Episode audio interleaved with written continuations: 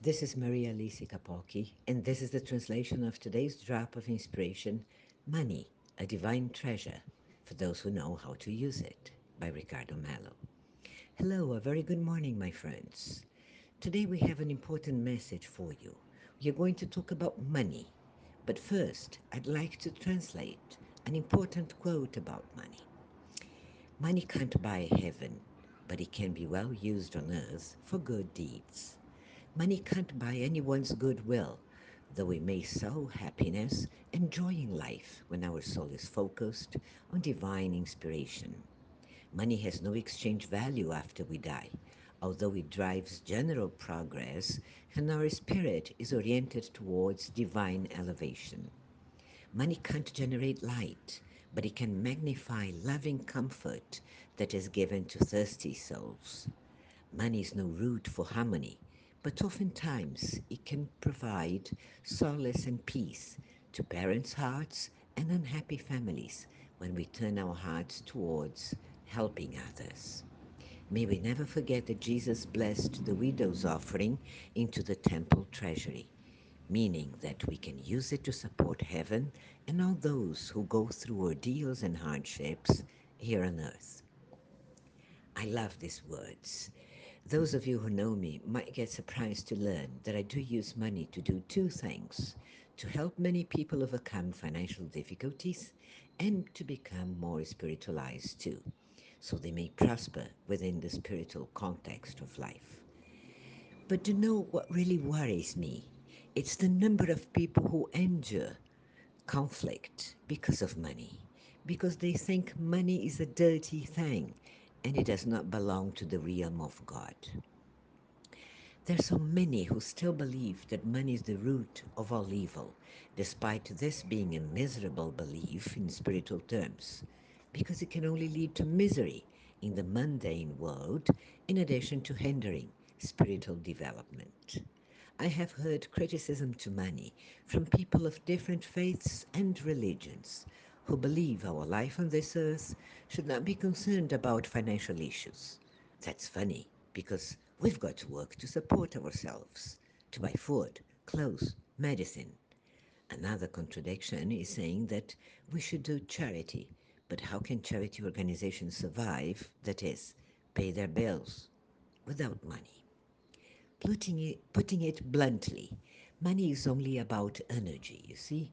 Money is an instrument of God, like any other instrument, to sow good. We must change our mindset concerning how attached we are to matter and to the extent to which attachments chain us and prevent us from developing spiritually.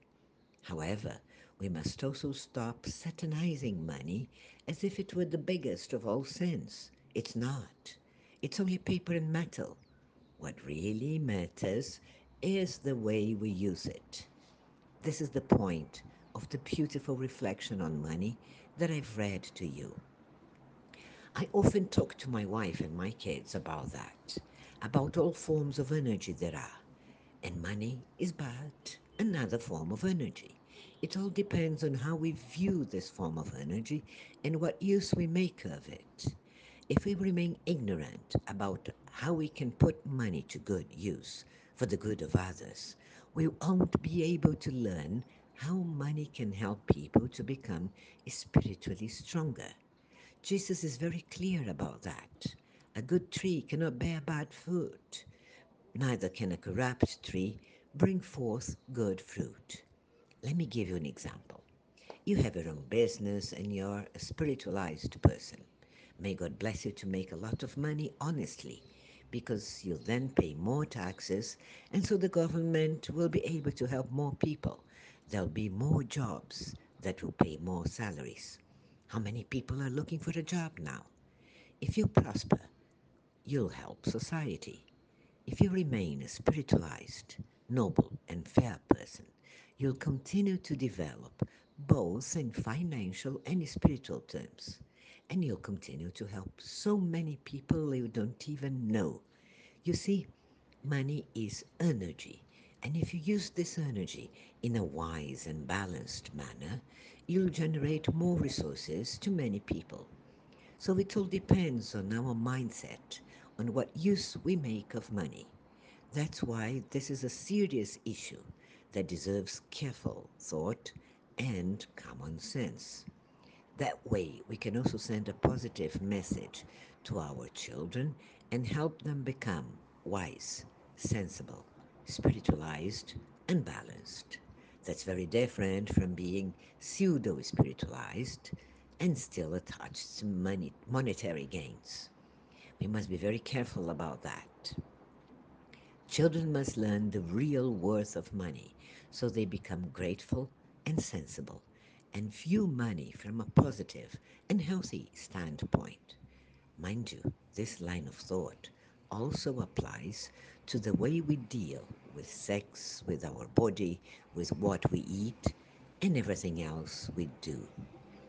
May God protect and bless you all with light and peace. Download the official IRM app and receive a drop of inspiration every day. Share them with your contacts. Thank you. May God be with you, my friends.